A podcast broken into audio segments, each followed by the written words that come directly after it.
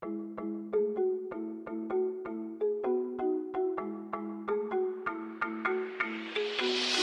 ai venit la The Budget Project, un podcast pentru tinerii care vor să stăpânească finanțele, carierele și viitorul. Vom discuta despre bugetul tău și despre ceea ce trebuie să știi ca să poți să fii eroul poveștii tale.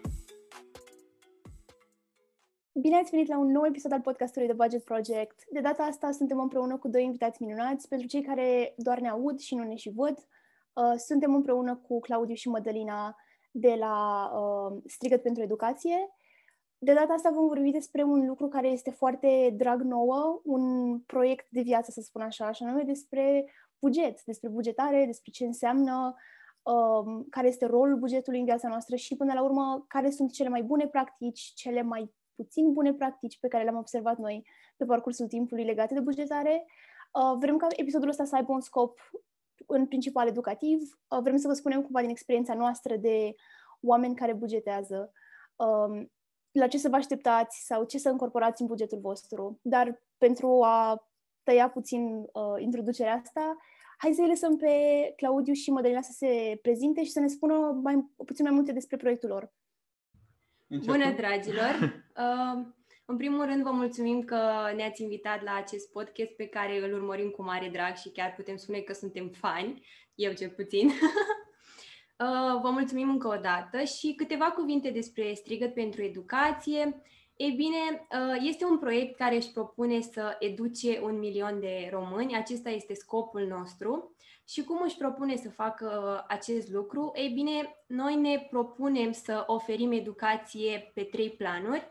Uh, educație civică, dezvoltare personală și uh, educație financiară. Și din martie ne dorim să extindem cumva aceste planuri și să introducem și alte domenii, cum ar fi educația nutrițională, educația juridică, iar aceste informații să provină de la specialiști, de la oameni care se ocupă cu astfel de lucruri și cumva ei să devină colaboratorii noștri. Ne propunem să facem lucruri frumoase în țara asta care are atât de mare nevoie de niște schimbări, niște schimbări mici, dar care vor face o mare diferență în timp. Eu sunt Claudiu, sunt cofondator Strigăt pentru Educație. Uh, proiectul a luat naștere în urmă cu 5 ani de zile, însă sub o cu totul altă formă, nu a arătat deloc așa cum arată el în prezent. Uh, pe atunci era vorba doar despre un blog și o pagină de Facebook unde se postau uh, diverse citate pe care le găseam în uh, cărți de educație financiară și de dezvoltare personală. Ulterior, după vreo 2 ani de activitate și 2 um, ani în care am strâns o comunitate de peste 20.000 de oameni acolo pe Facebook, mi-am dat seama că nu văd un, o finalizare a proiectului, o continuitate și am renunțat la, la idee însă strigăt pentru educație a rămas mereu în mintea mea și am vrut mereu să fac ceva cu el, însă pentru o perioadă de timp habar n-aveam în ce direcție să mă îndrept cu, cu el. Am cunoscut-o pe Madalina și am spus un pic uh, despre uh, perspectivele strigăt pentru educație, despre proiect, despre uh, ce a fost. Uh, am făcut un brainstorming să vedem ce putem aduce în plus de față de ce a fost și am creat uh, proiectul care, pe care îl vedeți astăzi, uh, Strigăt pentru Educație. Are aproape un anișor proiectul, uh, în, uh, la sfârșitul lui aprilie face un an și cred că perioada următoare, de la 1 la 2 ani, o să fie perioada de adolescență a lui, în care o să, o să crească foarte mult și o să se dezvolte foarte frumos. Sperăm noi împreună cu comunitățile pe care, pe care noi le-am strâns pe canalele de, de socializare. Uh, super, eu mă bucur foarte tare că, că vă avem aici. E o chestie pe care mi-am dorit-o de la începutul podcastului, pentru că știu că am avut un, un live în trecut cu Mădălina pe la începuturile TVP, când uh, nu prea știam eu cu ce se mănâncă un live, dar uh, știu că discuția pe care am avut-o cu Madalina atunci a fost o idee de, a, dacă trecem în podcast sau în orice formă de content mai lung, vreau să discut cu ei pentru că știu că ideile noastre sunt cumva um, pe, aceeași, um, pe aceeași undă când vine vorba de educație financiară. Așa că o să trec direct în, prima, în primul topic pe care, pe care îl vom discuta astăzi și acesta se numește Bune practici pentru 2021. Adică chestii pe care le-ați făcut în anii, anii trecuți, pe care le aduceți în anul ăsta, lucruri noi pe care vreți să le încercați cu bugetul vostru și practic să, să punem cap la cap un plan de atac pentru, pentru bugetul personal. Sigur, încep eu? Da. Sinceră să fiu, eu am început uh, treaba asta cu bugetul de 3 ani. Se fac 3 ani acum. Sunt relativ nouă față de Claudiu, care are mulți ani de analiză a cheltuielilor în spate. Și uh, planul meu pentru 2021 e să fiu mai exactă cu unele categorii de cheltuieli, pentru că eu până acum aveam uh, niște clase mari de cheltuieli iar acum aș vrea să le împart și mai uh, concret. Chiar uh, ieri am făcut acest lucru și le-am împărțit pe partea asta de beauty, pe partea de, uh, nu știu, haine. Vreau să le am cât mai exacte, ca atunci când uh, voi fi întrebată sau, nu știu, îmi fac eu așa o întrebare, să știu exact câți bani cheltuiesc eu în fiecare lună pe uh, anumite categorii de produse știu că pare cumva prea detaliat, însă cumva mă ajută să fiu și mai în controlul finanțelor mele personale. Și un alt lucru pe care uh, l-am făcut din anul acesta este să încresc puțin acel procent de economii. Până acum era de 10%, acum vreau să o duc undeva la 20% sau, mă rog, încerc să mă apropii de acel procent. Și uh, ce am mai introdus nou este că ne-am propus ca un procent din bugetul nostru al fiecăruia să se ducă spre partea asta de investiții, dar o să las pe Claudiu să vă spună mai multe despre partea asta, pentru că a promis că el se va ocupa de investiții la bursă și tot ce ne mai propunem noi să facem. Uh, da, uite că spune de bugetul personal și spune că eu am mai multă experiență. Nu am cu mult mai multă experiență, adică cred că am cu un an în, uh, în plus față de tine, însă ce m-a ajutat pe mine uh, să, la ce m-a ajutat pe mine chestia asta cu ținerea evidenței cheltuielilor și a veniturilor, să-mi dau seama care au, au fost acele lucruri care m-au pus în dificultate, da, pe ce am cheltuit banii și uh, m-a pus în dificultate la un moment dat pentru că am făcut acele cheltuieli și am știut cum să uh, în alte momente, da, în viitor am știut cum să uh, renunț sau la ce să renunț pentru a trece de anumite impasuri financiare. Și chiar mă uitam zilele trecute pe cheltuielile pe care le făceam în urmă cu trei ani și erau de vreo trei ori mai mici decât, uh, decât sunt astăzi, însă erau structurate un pic altfel, pentru că eu când vorbesc de cheltuieli îmi place să vorbesc și de banii pe care îi pun la economie, eu îi numesc, adică tot ce, tot ce iese într-o lună, chiar dacă se duce într-un fond de urgență, de siguranță, chiar dacă se duce spre investiții, când vorbesc de cheltuieli, vorbesc despre toți banii care îmi ies din, uh, din conturi. Uh, și mă uitam atunci, banii pe care îi dădeam erau în proporție de 50% pe uh, cheltuielile care mi-asigurau supraviețuirea, gen uh, plăteam uh, chiria, da, plăteam mâncarea pe care, pe care o luam și 50% se duceau către dorințe, da? pentru că ieșeam în cluburi la vremea respectivă, da, ieșeam în oraș, ieșeam și era puțin ciudat. Acum, chiar dacă ies mult mai mulți bani din, din conturile mele, da, lunar, uh, proporțiile sunt un pic diferite. Uh, s-au păstrat cumva cei 50% pe care îi acord cheltuielilor uh, pentru supraviețuire, însă cei 50% care erau doar pentru dorințe, acum sunt undeva la, da, la 20% pentru economii, 10% pentru investiții și au mai rămas doar, doar 20% așa pentru, pentru dorințe și uneori nici pe acelea nu le ating. Mădălina chiar spune câteodată că uh, eu nu cheltui niciun ban într-o lună pentru chestii care, să-mi iau chestii care îmi plac mie, dar eu îmi vin uh, utilul cu plăcutul, adică îmi cumpăr uh, chestii uh, care îmi plac, dar pe care le și folosesc în scopuri, uh, nu știu, profesionale, știi? Știi că i-am zis că dacă îți rămân prea mulți bani într-o lună, dă-mi mie că ne, ne descurcăm.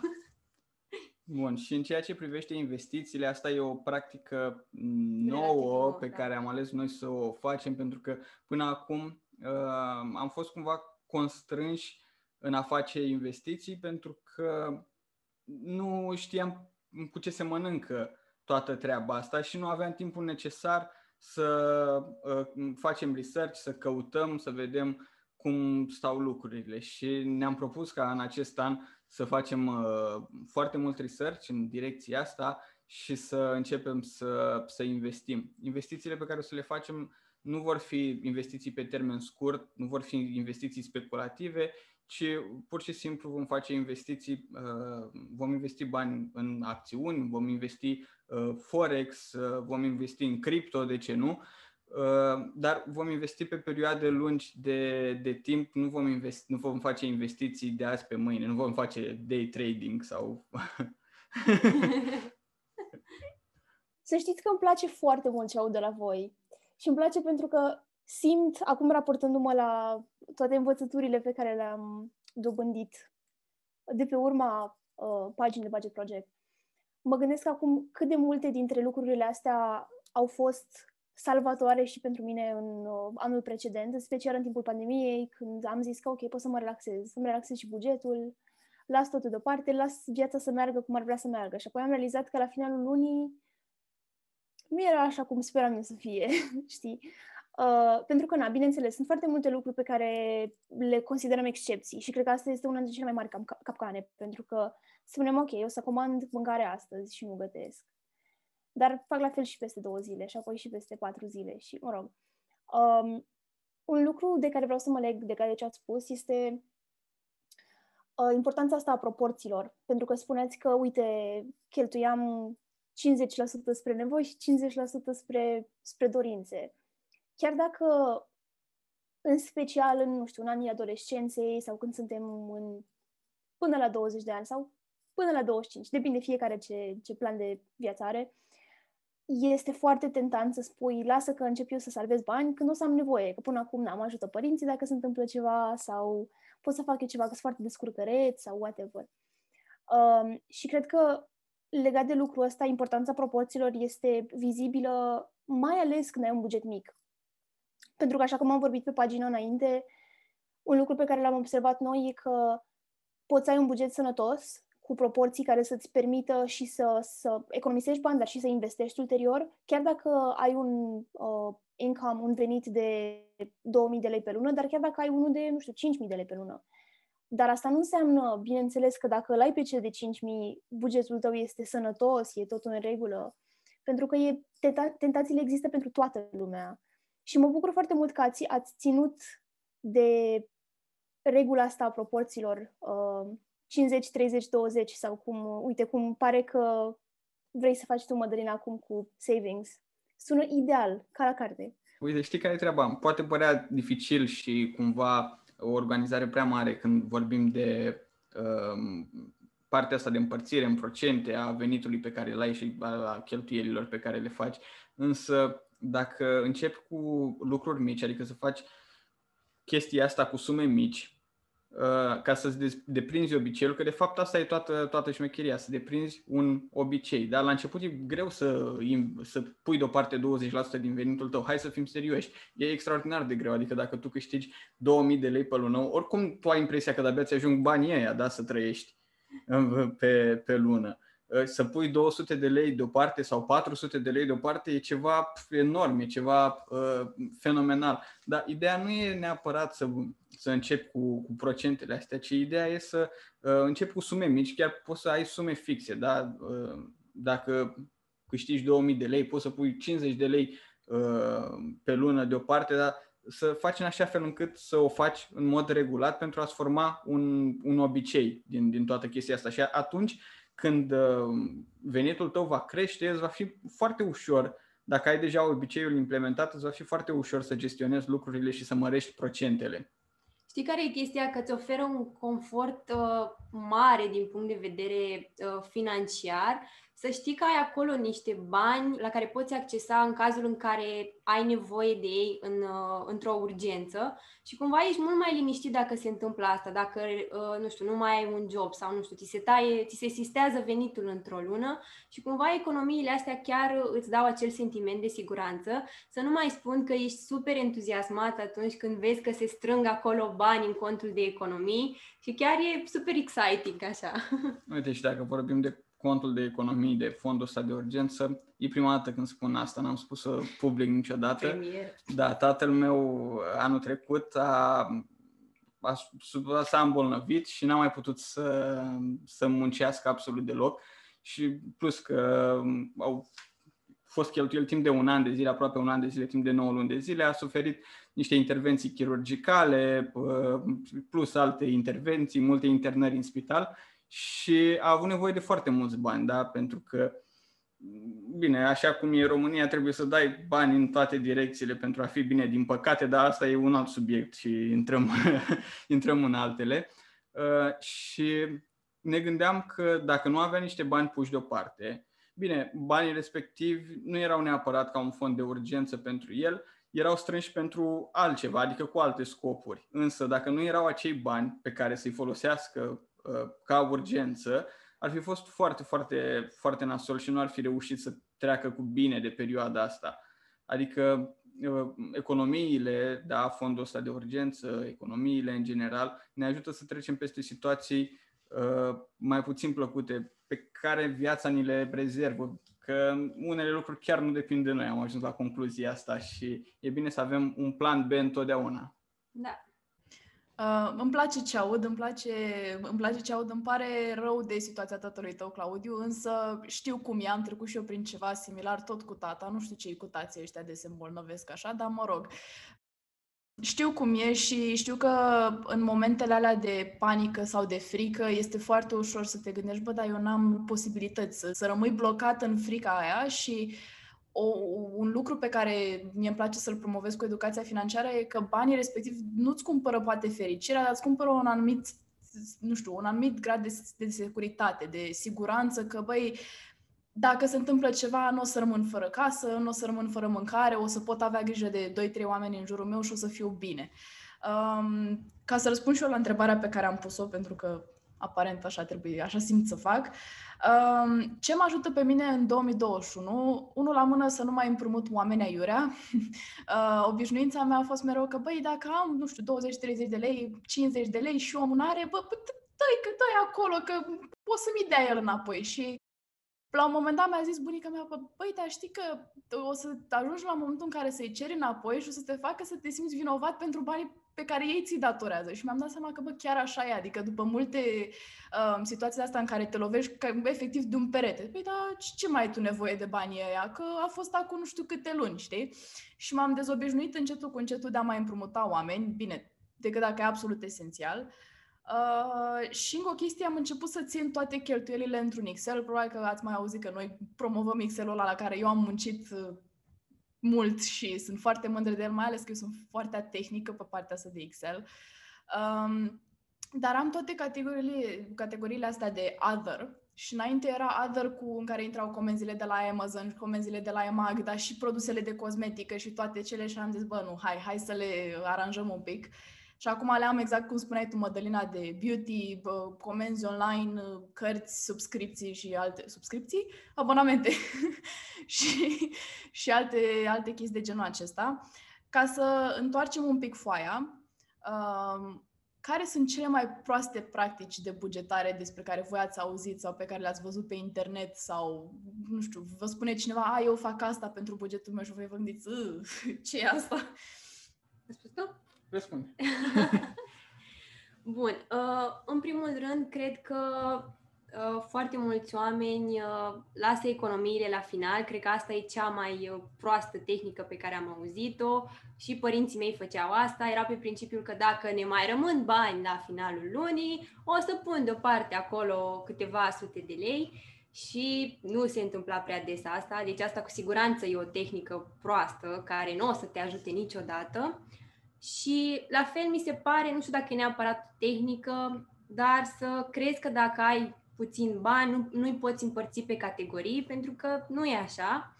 Și ce aș mai vrea să punctez aici este faptul că această regulă 20, 30, 50, pentru că am văzut că e o greșeală, de fapt nu știu dacă e o greșeală, se privește mult prea fix și chiar pe TikTok am uh, regăsit astfel de persoane care cred că acele procente sunt cumva bătute în cuie și dacă scrie regula aia 20, 30, 50, la tine trebuie să fie fix așa.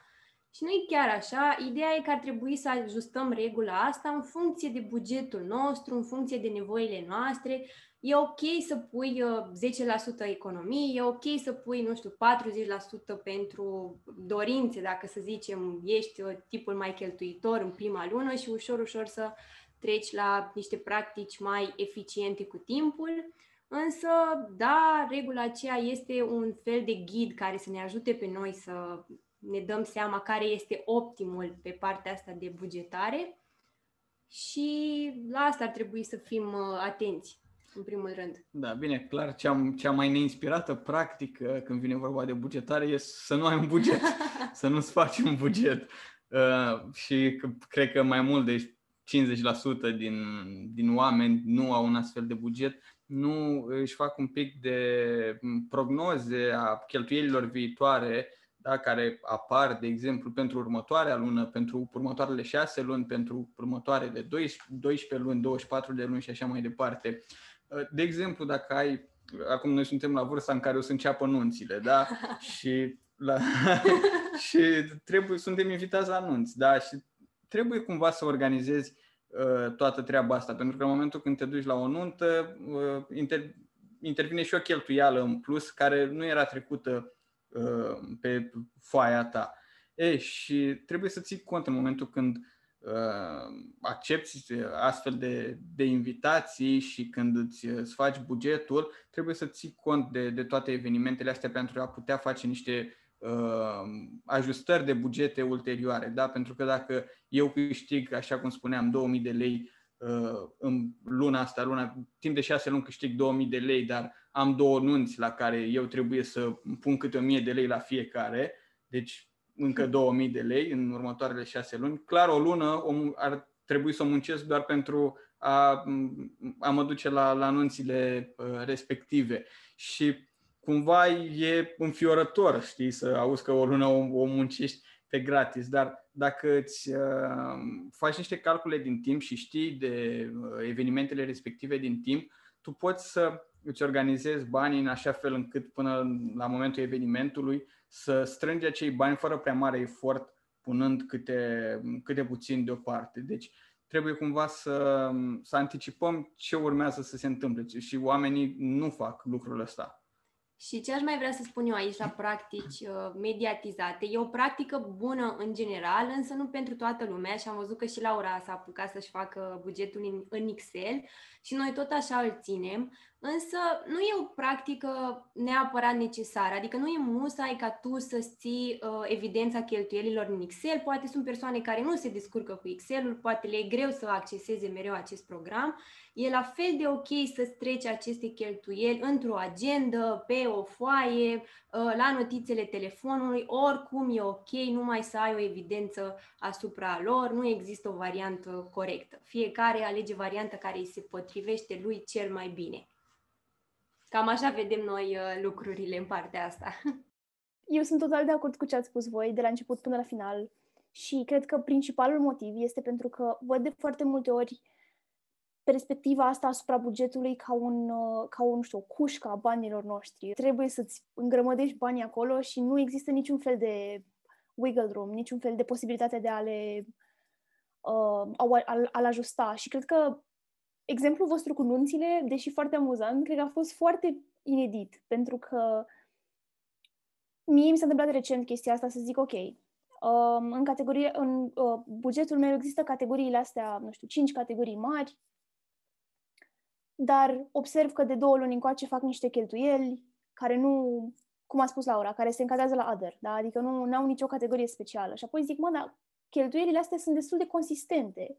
Așa că ce, să, ce o să fac? O să le las deoparte? O să zic, nu mai cheltui pe asta deloc, gata. Că nu am categoriile astea în buget, știi? Adică de parcă este God-given bugetul ăla și trebuie să mă țin de el de aproape. Cum ați spus și voi, în momentul în care realizezi că există o cheltuială nouă în viața ta sau, nu știu, se întâmplă, uite, ai intrat la vârsta la care se întâmplă multe nunți. Asta e, știi? Dacă vrei să mergi la ele, creează o categorie de buget în care să poți să incluzi banii ăștia pentru evenimente, să zicem, nu doar nunți în mod specific. Cred că reversul ca să, să evidențiem cumva practica negativă sau mai puțin inspirată, ar fi tocmai ideea asta că bugetul este fix, este clar, e determinat. Dacă nu am unde să încadrez uh, cumpărăturile astea, nu le mai fac deloc, știi? Sau mai rău de atât, dacă nu am unde să încadrez cumpărăturile astea, înseamnă că bugetul meu e prea restrictiv, așa că nu mai bugetez deloc. Ceea ce e și mai rău, uh, legat, de, legat de punctul ăsta de economii și cât de mult înseamnă economiile respective. Spuneai tu, Mădălina, că e super important să, să le prioritizezi, chiar dacă ai un salariu mic, chiar dacă, nu știu, nu ai bani care să-ți ajungă neapărat pentru foarte mult timp, e foarte plăcut să ai sentimentul ăsta de siguranță, că știi că ai bani acolo dacă se întâmplă orice și tocmai când ai un venit mic apare anxietatea asta că ok, eu abia am bani să trăiesc de la o lună la alta, ce fac dacă se întâmplă ceva neprevăzut, ce fac dacă, nu știu, un membru al familiei are nevoie de spitalizare sau lucruri de genul ăsta. De asta e important să te asiguri că ești tu într-un, într-un loc confortabil mental cu bugetul tău și că îți oferă siguranța de care ai nevoie. O să intrăm în, în ultima parte a discuției, e legată de chestii mai adulte, în sensul de credite și alte um, chestii de genul acesta. Până atunci, uh, mi-ar plăcea doar să adaug mai, mai un input la această întrebare, din nou. Când mă uit la oameni care fac bugete, mă uit foarte mult și văd că, băi, uh, Mie mi-a zis Cutărescu că n-ar trebui să depășesc suma de cutare pe mâncare sau suma de cutare pe haine. Și îți dau o sumă de asta fixă, de genul 435 de lei și 20 de bani pentru mâncare pe luna asta. Și stai și te gândești, bă, da, are sens cu bugetul tău, adică se mișcă cum trebuie cu banii care îți vin. Uite, mie, de exemplu, mie venitul îmi vine undeva în jurul datei de 15 a fiecarei luni și cad foarte des în plasa asta de, a, păi mie îmi trebuie bani până la finalul lunii, adică până pe 30-31 și după aia stau și mă gândesc, stai așa că banii mei vin pe 15, nu pe 1 și după aia ce fac? Și după aia mă panichez. Și după atâta timp de făcut bugete și așa, tot nu pot să mă dezobișnuiesc de ideea asta că, bă, n-ar trebui în primul rând să am o sumă specifică pentru fiecare categorie, nu știu, după standardele altcuiva și în al doilea rând ar trebui să chiar să-mi setez în minte că, bă, banii mei nu vin pe întâi. Și panica asta este ceva care pe mine chiar mă, mă, mă stresează uneori din punctul ăsta de vedere. Este, cred că, partea mea cea mai, cea mai groaznică din a face buget și uh, finanțe personale și chestii de genul ăsta, e faptul că nu-mi intră în cap anumite um, repere, ca să spun așa, în, în, în crearea bugetului și cred că asta pe mine cel puțin mă, mă super enervează. Dar ca să trecem în ultima întrebare principală, ar fi uh, în, în ce moment al vieții noastre ar trebui să considerăm bugetul ca o parte esențială a vieții? Um, și spun asta pentru că până la, nu știu, până în momentul în care vrei să-ți iei un credit, de cele mai multe ori zici, bă, o să am un buget, o să mă țin de loosely, nu o să mă sinucid dacă nu, nu-mi iese ceva luna asta. Și deși cred că asta e o atitudine bună până la un anumit punct, ce se întâmplă dacă vreau să-mi iau un credit sau dacă vreau să, nu știu, mă mut de la părinți? Uh, care este uh, acea ajustare pe care trebuie să o facem bugetului ca să ne iasă, ca să nu ne stresăm, așa cum spuneam acum câteva minute, și ca să ne iasă toate cheltuielile la final de lună? Uh, în primul rând, uh, în momentul când vrem să facem un credit sau chiar când vrem să ne mutăm de la părinți, poate cu chirie, da? Trebuie să ne asigurăm înainte cu câteva luni că suntem capabili să trăim fără acei bani uh, de rată sau fără acei bani de chirie. Uh, pentru că nefăcând lucrul ăsta o să ne trezim atunci când accesăm uh, creditul respectiv că va trebui să plătim o sumă considerabilă, care poate însemna până la 40% din venitul nostru uh, și mm, e un pic înfiorător, e un pic scary toată, toată treaba asta. Deci trebuie să ne asigurăm că putem trăi fără banii aceia de rată. Chiar vorbeam cu niște prieteni astă iarnă adică de fapt iarna asta în decembrie și spuneau că în momentul când au făcut credit pentru a-și cumpăra o casă, erau atât de uh, impacientați pentru că erau sume foarte mari de care se, se discutau acolo și uh, perioade lungi, da, perioade de 30 de ani și deveniseră așa foarte frustrant și uh, deprimant faptul că nu aveau siguranța că în 30 de ani lucrurile vor decurge ok și vor putea să achite creditele respective, ratele respective. Uh, de aceea e important să, să facem acest exercițiu înainte de a accesa un credit sau înainte de a ne muta de la părinți cu chirie, de ce nu?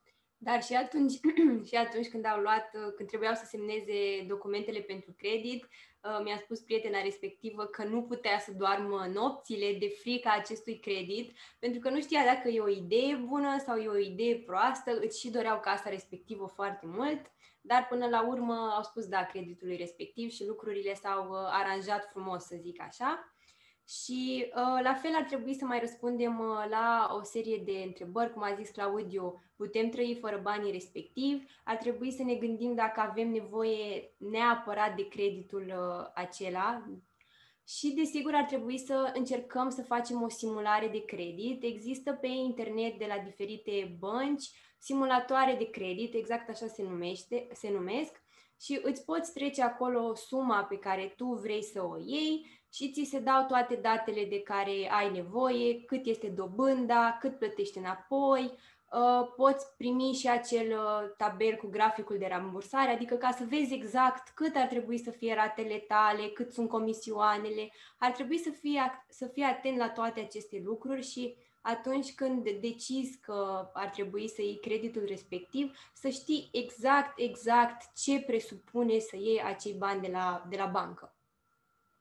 Plus uh, că există și unele, dacă tu ți organizezi uh, plata creditului înainte, uh, poți beneficia de anumite avantaje. De exemplu, cum în cazul prietenilor noștri, ei au reușit să achite aproape jumătate din, din suma împrumutată, să o achite, da, anticipat, nu știu, undeva într-un an jumate, doi ani. Adică și au redus foarte mult uh, costul creditului, adică dobânda a scăzut foarte, foarte mult. Au ajuns la jumătatea perioadei, adică din 30 de ani mai au de plată doar 15 ani și vor să facă asta în continuare, adică să, să taie din, din perioada de rambursare. de rambursare. Da.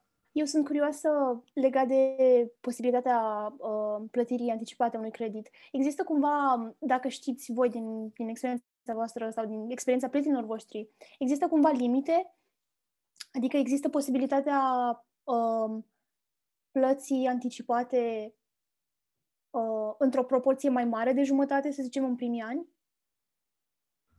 Uh, nu, nu. nu există limite. Tu poți să plătești dacă.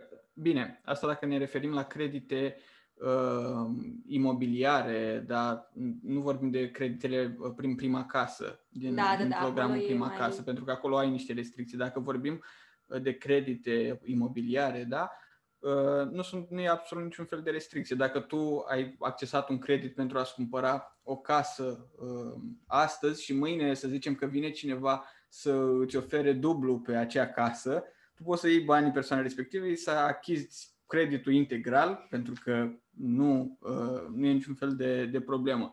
Plus că există anumite calculatoare pe internet uh, în care uh, treci suma pe care o mai ai de plată din creditul respectiv, treci perioada pe care o mai ai de plată, treci ce sumă ai dori să rambursezi în avans și el îți face un calcul cât îți scade rata lunară sau cât îți scade perioada de, de, de rambursare că și aici, când faci o rambursare anticipată, sunt două variante. Tu ai posibilitatea să alegi două variante. Una ar fi să, în momentul când faci o rambursare anticipată, să-ți scadă perioada de rambursare, dar să zicem de la 30 de ani la 25, la 20, în funcție de cât da. Uh, rambursezi tu anticipat și cealaltă ar fi să-ți scadă rata lunară și perioada să rămână aceeași. Însă, în condițiile astea nu prea e și avantajos. Chiar făceam niște calcule și, mă rog, luasem noi niște uh, cifre acolo, la un credit de 50.000 de euro sau de 30.000, nu mai știu exact,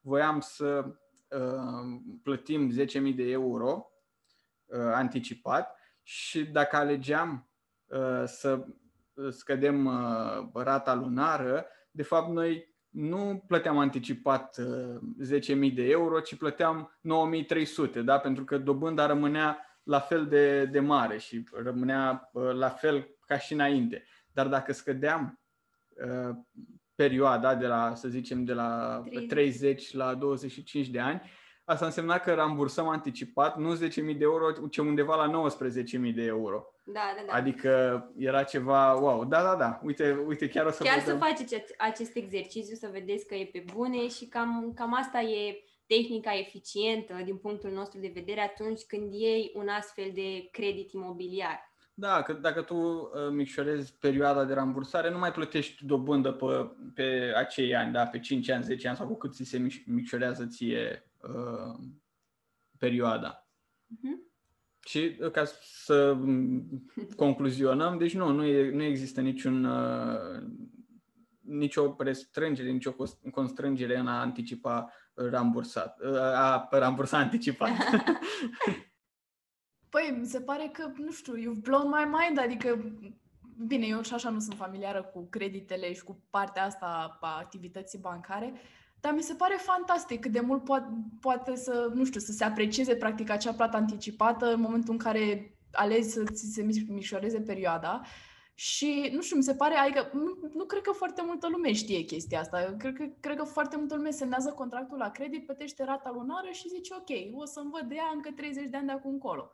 Când ar putea, nu știu, să ia un credit, să zicem, care avea mai, multe, mai mulți bani în economii, ar plăti anticipat și ar scăpa de, de foarte mulți bani pe, pe termen lung. Foarte, foarte interesant. Mulțumim mult de, de insight-ul ăsta. Da, mai vreau să spun ceva. La o practică, uh, când mi-a venit acum în minte, legat și de credit și de rate și de toate cele, o practică pe care am văzut că multă lume a abordat-o în 2020, care nu a fost neapărat o practică bună, Știți că cu pandemia și cu toate cele, ă, băncile au hotărât să amânarea ratelor la, la anumite credite și mă uitam că și prieteni de ai mei au hotărât să își amâne ratele respective fără să aibă nevoie. Adică ei erau în perfectă stare de a plăti ratele respective, ă, venitul lor nu fusese afectat cu nimic, viața lor nu fusese afectată cu nimic și au hotărât să amâne cu 3 luni, 6 luni sau mă rog cât era posibil Uh, ratele respective. Ce nu au știut ei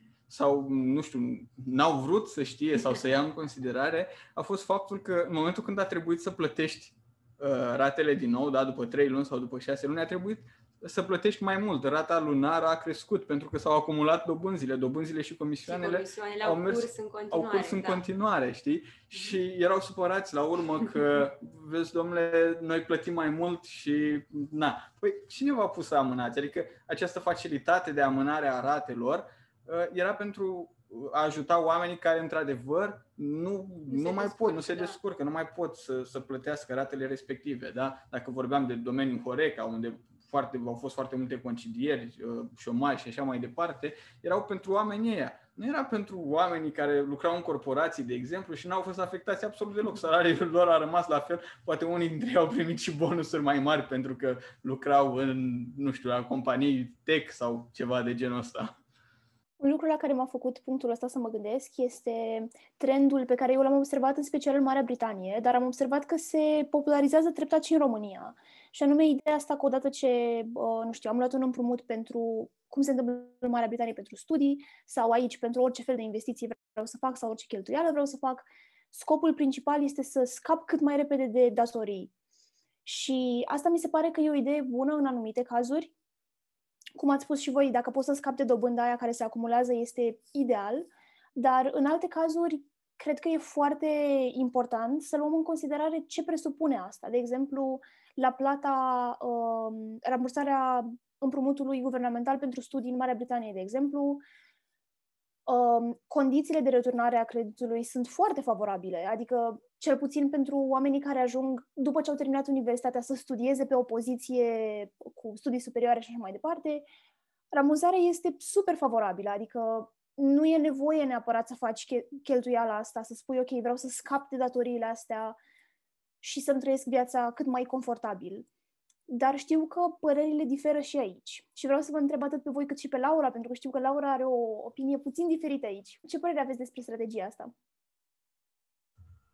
Mai depinde, depinde de tipul de credit pe care îl ai. Uite, și noi avem, eu am un uh, credit pentru un program guvernamental, da, uh, în care nu plătesc deloc dobândă la creditul respectiv, pentru că statul plătește toată dobânda. E vorba despre creditul investește în tine, uh, e un credit pentru tineri, dar nu numai, mă rog, poți să iei până la 60.000 de lei împrumut, uh-huh. la care tu nu plătești dobândă, ci statul, îți plătește statul dobânda respectivă. Și în condițiile astea, e perfect normal să nu uh, îmi doresc să-mi achit creditul pe o perioadă scurtă de timp. Pentru că eu neplătind dobândă, eu plătesc 400 de lei pe lună rată și astăzi și peste 8 ani, dar 400 de lei pe lună peste 8 ani nu, nu vor mai avea aceeași valoare ca 400 de lei pe care îi plătesc uh, astăzi. Uh, însă dacă vorbim de... Și, uite și aici, că poate Laura poate să vină să mă contrazică, pentru că dacă vorbim de a îți lua alt credit, uh, a dori să accesezi un credit mai mare în timp ce îl ai pe acesta, uh, e posibil să nu poți să accesezi suma pe care tu o dorești pentru că deja mai ai un credit în curs de uh, rambursare. Uh-huh. Da? Mhm. Și ar fi bine să îl achizi mai devreme ca să, să poți să îți accesezi creditul mai mare de care ai nevoie. Dar uh, lucrurile astea depind de ce îți dorești tu și de, exact cum spuneam mai devreme, de cum anticipezi tu lucrurile că o să se întâmple în viața ta.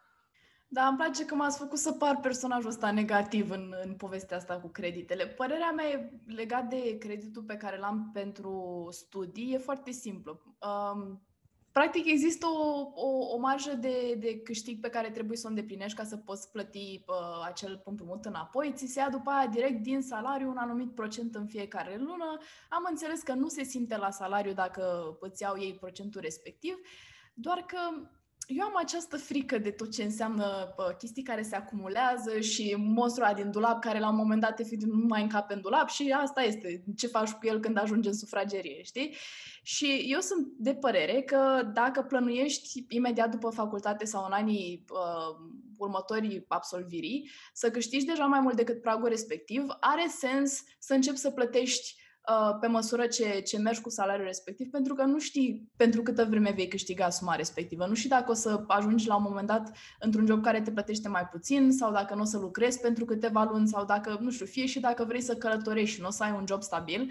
Chestia asta ajută și uh, ceea ce îmi propun eu este ca în 5 ani după ce absolv facultatea să-mi plătesc acel credit ca să scap de ideea că bă, l-am de plătit, mai ales că eu nu vreau să rămân în Anglia și atunci un pic contraintuitiv să mențin un credit într-o țară în care nu voi locui și în care nu, nu cred că mă voi stabili. Um, iar la chestia asta cu exact ce spuneai tu, Claudiu, de, de un alt credit pe care s-ar putea să nu poți să-l accesezi, iarăși e vorba de libertate. Ideea de a te duce la bancă și a spune, da, frate, am avut un credit, l-am achitat cât de repede am putut, am avut grijă de el, uite că sunt, sunt un actor de încredere, puteți să-mi dați mai mulți bani că o să fie ok. Um, dar înțeleg și perspectivele voastre legate de, de plătirea asta în timp, legat de cum funcționează inflația pe o rată care e stabilă și aici chiar sunt de acord cu, cu Claudiu că 400 de lei acum sunt mult mai valoroși decât 400 de lei peste 8 ani de zile sau când, când vei avea tu de plătit ultima rată la, la creditul respectiv. Da, păi să ne spună pă, domnii noștri invitați, stimabili uh, invitați despre proiectele pe care le au uh, și dacă putem să... Can we disclose chestia cu EasyBack? Care e situația la voi cu EasyBack? Că ne-a, ne-a spus o, o păsărică că vă băgați în uh, treaba cu webinarele de la EasyBack. Mm, ce, ce păsărică? da, deocamdată e la stadiu de, de idee. Noi am discutat cu Marius. Cu Marius. Mm-hmm. Uh, e la stadiu de idee. În momentul de față trebuie să finalizăm un quiz pentru aplicație uh, care are ca termen săptămâna viitoare, deci cam până la finalul lunii ar trebui să fie în aplicația EasyBack, exact pe partea asta de gestionare a bugetului personal. Mm-hmm.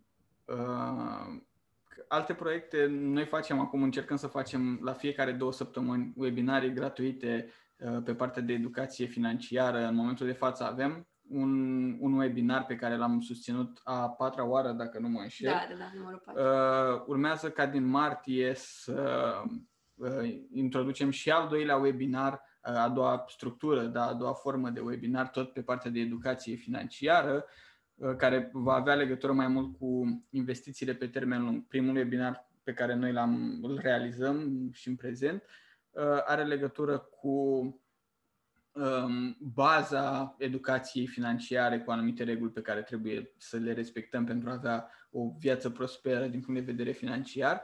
Iar al doilea, așa cum spuneam, va fi despre uh, investiții. Și mai mult decât atât, avem și e-book-uri pe partea de, de educație financiară, avem și cursuri, urmează și un curs. Am susținut prima ediție dintr-un curs live, uh, se numește Banii descoperele secretele.